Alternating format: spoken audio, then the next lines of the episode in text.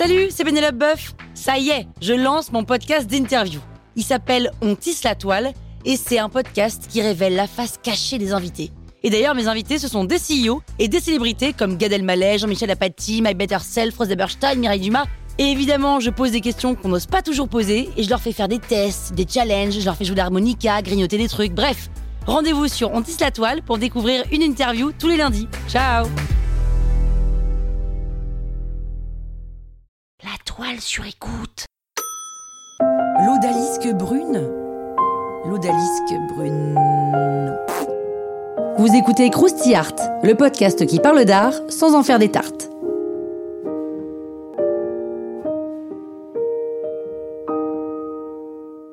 François Boucher, c'est le monstre du XVIIIe siècle français. Grosse carrière, gros succès. Il est le peintre du roi Louis XV, la marquise de Pompadour le kiffe, bref, toute la course l'arrache. Stylistiquement, Boucher donne dans le rococo. Le rococo, c'est un courant international qui touche tous les arts, mais en peinture, ça donne des bergères en belles robes, des scènes galantes déguisées en scènes mythologiques, des femmes au teint de porcelaine, du pastel dégoulinant et de la draperie à gogo.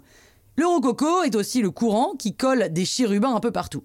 Et le style sent parfois tellement fort le marshmallow qu'il peut facilement donner la nausée. L'Odalisque brune, c'est un tableau très très connu peint en 1745 qui fait un peu tache dans l'œuvre de Boucher. On y voit une femme dénudée qui est allongée sur le ventre dans un écrin de draperie froissée et dans une pose tout à fait suggestive qui découvre ses fesses.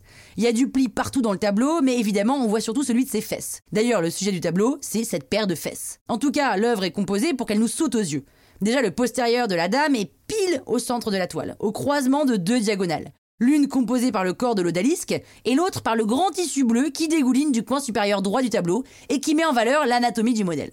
Allongée dans l'étoffe bleue, la femme, l'odalisque donc, fait comme une sorte de gros gâteau à la crème enroulé dans les draps. Enroulé, mais pas trop quand même, hein, juste ce qu'il faut pour souligner sa nudité. Et elle ne nous regarde pas, franchement, dans les yeux, mais elle n'est pas non plus surprise ni effarouchée de nous trouver là. Alors probablement parce que, d'un, il s'agit d'une scène intime, et de deux, le peintre s'inspire d'un Orient fantasmé dans lequel les femmes du harem sont offertes au sultan sans l'ombre d'un trouble.